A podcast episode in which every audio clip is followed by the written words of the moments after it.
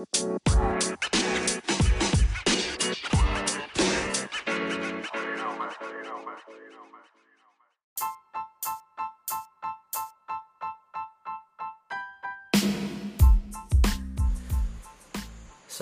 warahmatullahi wabarakatuh. Kembali lagi di Orasi Santai. Untuk teman-teman yang baru bergabung di Orasi Santai Orasi Santai adalah podcast Gue membicarakan tentang anak muda, politik, dan digital marketing. Untuk episode kali ini kita akan ngobrolin tentang website dan kecepatannya. Uh, tapi untuk teman-teman yang baru ikutan bisa dengerin app untuk memulainya di hal digital marketing di episode 11 episode 11 itu eh sebelah iya benar itu konten pertama gue tentang digital marketing ada digital marketing untuk lembaga sosial dan belajar digital marketing untuk memulai itu teman-teman boleh uh, flashback atau memulainya dari episode itu.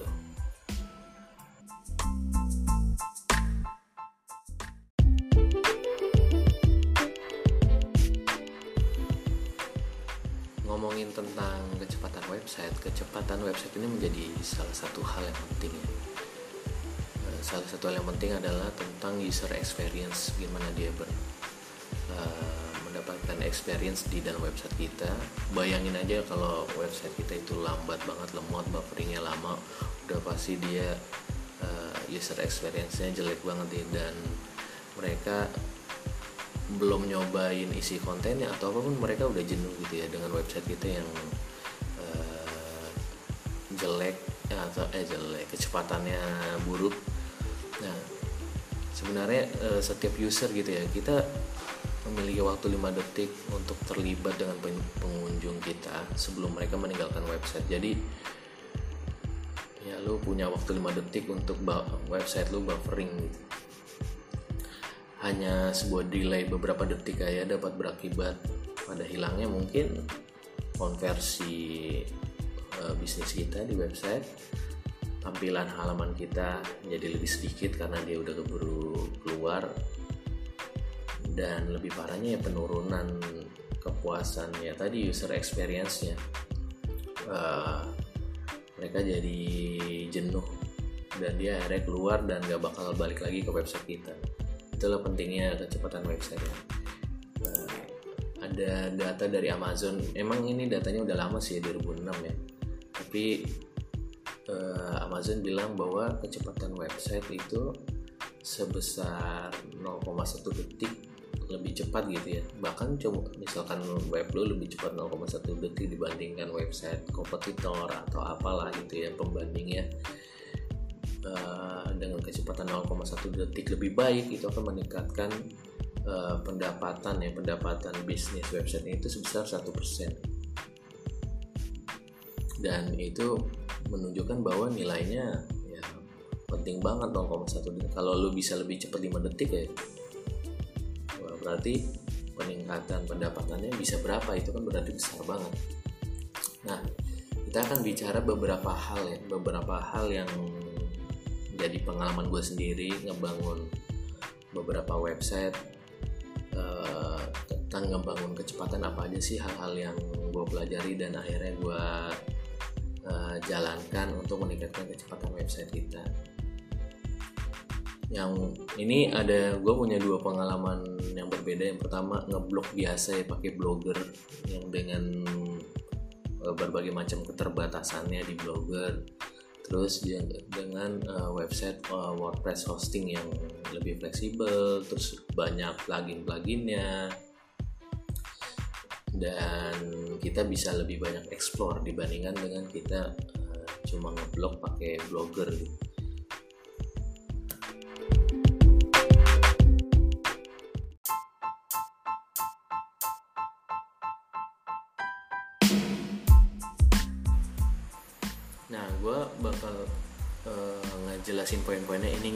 ya tapi ya, teman-teman bisa catat aja gitu. Uh, ini nggak runut uh, harus lo mulai dari mana tapi ini cuma poin-poin aja yang penting dan perlu kita lakukan gitu ya. Nah kalau yang pertama itu yang paling fundamental kali ya yaitu yang pertama adalah gambar itu harus kecil kecil dalam artian kecil size-nya ya jadi size gambar ini penting banget karena e, banyak di antara kita yang nggak paham bahwa size gambar di website itu menjadi hal yang penting karena misalnya kita anggap aja foto pakai handphone gitu dengan resolusi yang tinggi megapiksel yang tinggi udah pasti itu ukuran fotonya bisa jadi 2 megabyte 1 megabyte dan itu untuk uh, ukuran website kita untuk taruh di website itu gede banget. Dan bayangin aja ya misalkan kita uh, nulis sebuah tulisan di website kita atau di website kita kita upload ada misalnya lagi traveling gitu ya. Naruh foto sekitar ditaruh tuh. Karena kita traveling kita mau nunjukin suasana travelingnya kita taruh fotonya ada 10 dan 10 kali 1 mega. Berarti ada 10 megabyte. Dan lu bayangin aja ketika orang membaca artikel lu yang ada 10 foto itu dia akan uh, ngedownload 10 MB lebih untuk hanya baca satu artikel. Gila kan? Dan itu memakan kuota banget dan itu juga memakan waktu untuk uh, buffering website kita dan kecepatan website kita menjadi sangat lambat karena mereka untuk membuka halaman itu butuh waktu untuk apa butuh size 10 MB dan itu oke cukup lama. Nah kalau kalian pakai blogger gitu biasa yang nggak bisa pakai tools plugin atau apa pun mau nggak mau kita harus uh, ngecilinnya secara manual dengan tools-tools yang ada. Tapi kalau gue sih biasanya make kalau dulu ada Microsoft Picture Manager ya. Tapi kalau sekarang Microsoft Picture Manager itu udah ganti kalau nggak salah jadi apa gitu ya karena di produk-produk yang terbaru di Microsoft Office yang terbaru tuh micro, uh, Office Picture Manager tuh udah nggak disertakan. Tapi lu bisa download secara free di uh, Microsoft Office ya. Dicari aja deh. Nanti gue sertakan kali ya di deskripsi atau nanti pas ketika gue tulis di penaksi.com gue bakal detailin itu bisa download di mana sih. Nah gue biasanya mengecil mengecilkan di situ Eh, karena itu alatnya sederhana jadi kita cuma mengecilkan ukuran pixelnya. Secara otomatis akan itu akan mengecilkan size-nya. Biasanya sih ya uh, size standar itu 640 lah untuk uh, apa white-nya ya. Nah itu kita pokoknya ada caranya deh. Mungkin nanti uh, gue sertakan juga kali ya video YouTube-nya Nah, kalau kita pakai WordPress itu lebih mudah lagi karena ada plugin-plugin uh, gambar. Nah, kalau di WordPress ini gue biasanya pakai plugin ada namanya Short Pixel.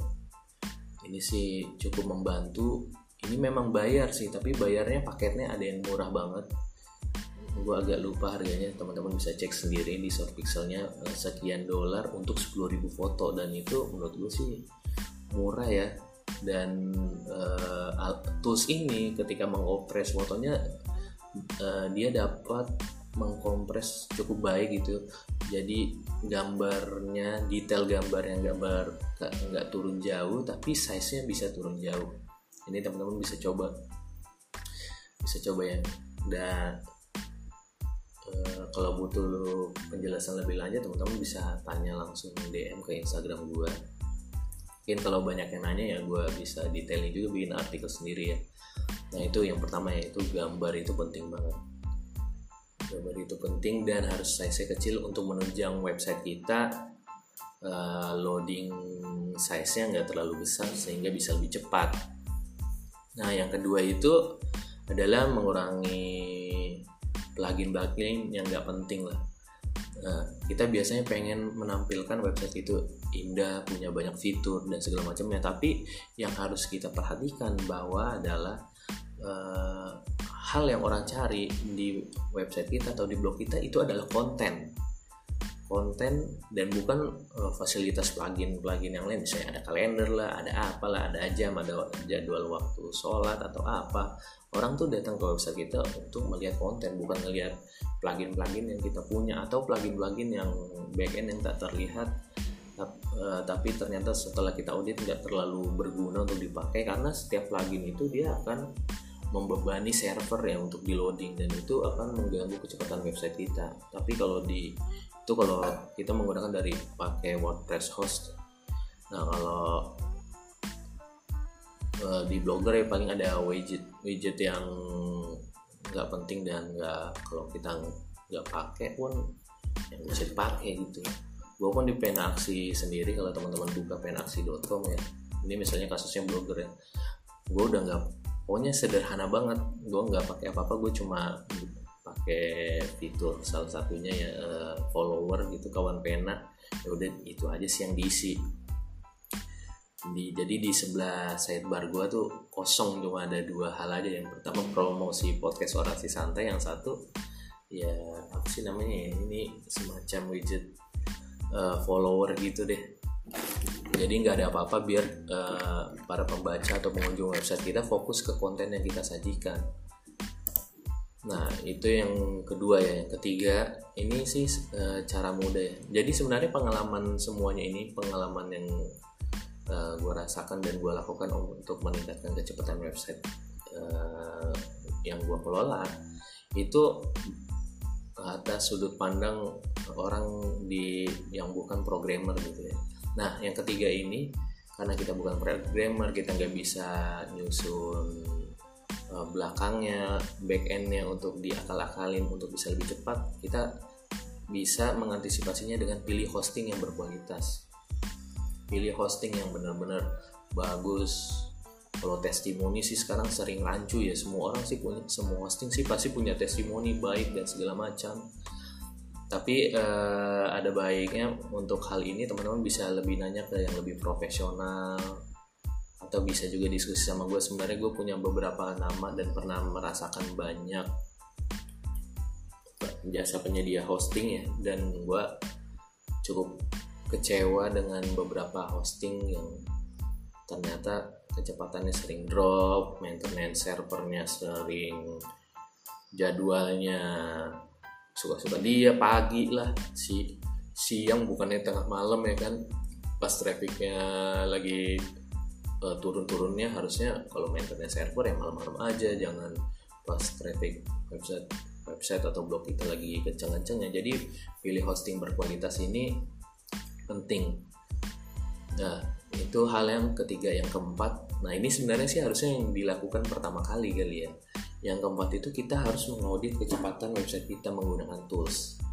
Nah, dalam hal ini yang sering gue gunakan ada dua tools yaitu GT Matrix, GT Matrix ya, yang kedua ada Google PageSpeed Insight. Nah, GT Matrix sama Google PageSpeed Insight eh, dan ada banyak lagi tools-tools seperti ini tapi gue hanya sering menggunakan dua. Ini sih caranya mudah banget lu tinggal taruh link URL lu ke websitenya mereka di sana ada kolom untuk naruh link URL terus klik tombol untuk diaudit. Nanti hasil audit ini bakal ngejelasin beberapa hal yang uh, pokoknya di, hasil auditnya bakal ngejelasin hal-hal aja sih yang perlu lu improve dari website lu. Di situ di detail dari sisi gambar dari sisi script dari sisi ya macam-macam lah.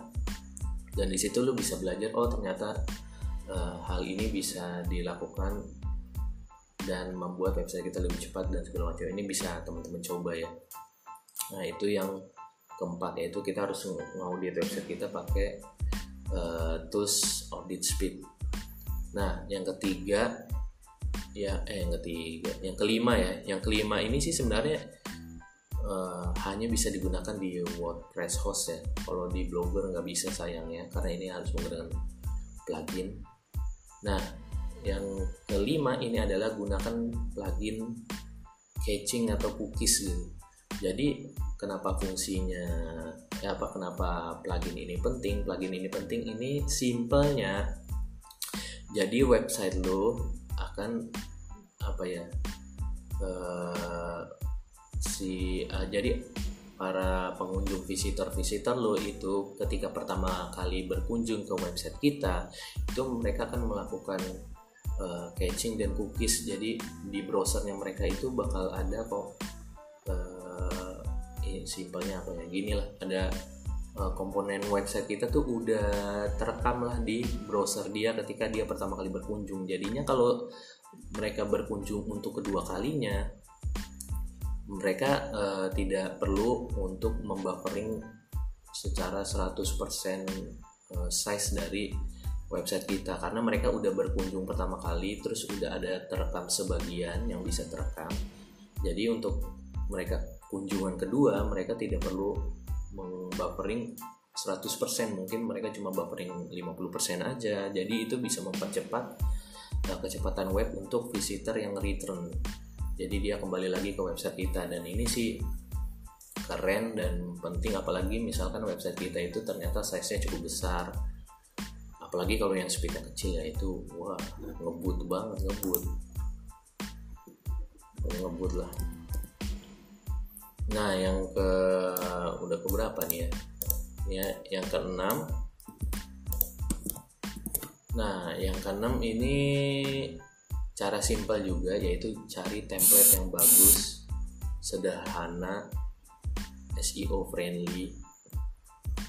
Jadi kenapa sih nyari template dan yang paling penting ya premium ya ini template-nya harus premium. Ini uh, jadi pengalaman gua menggunakan template yang berbayar yang baik teman-teman bisa cari di Tempores atau di banyak tempat lainnya. Jadi kalau template yang premium dibandingkan yang bajakan kayaknya gua pernah jelasin ada di artikel apa ya kayaknya ada intinya kalau template yang gratisan biasanya tuh dibuat sama si pembuat template-nya, developernya tuh untuk kepentingan dirinya.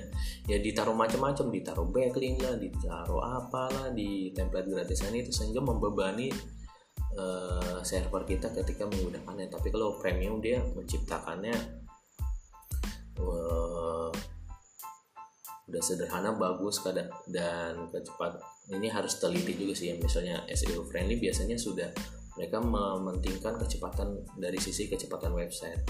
Dan cari juga yang sederhana karena kalau semakin kompleks nanti beban ke servernya juga akan lebih besar.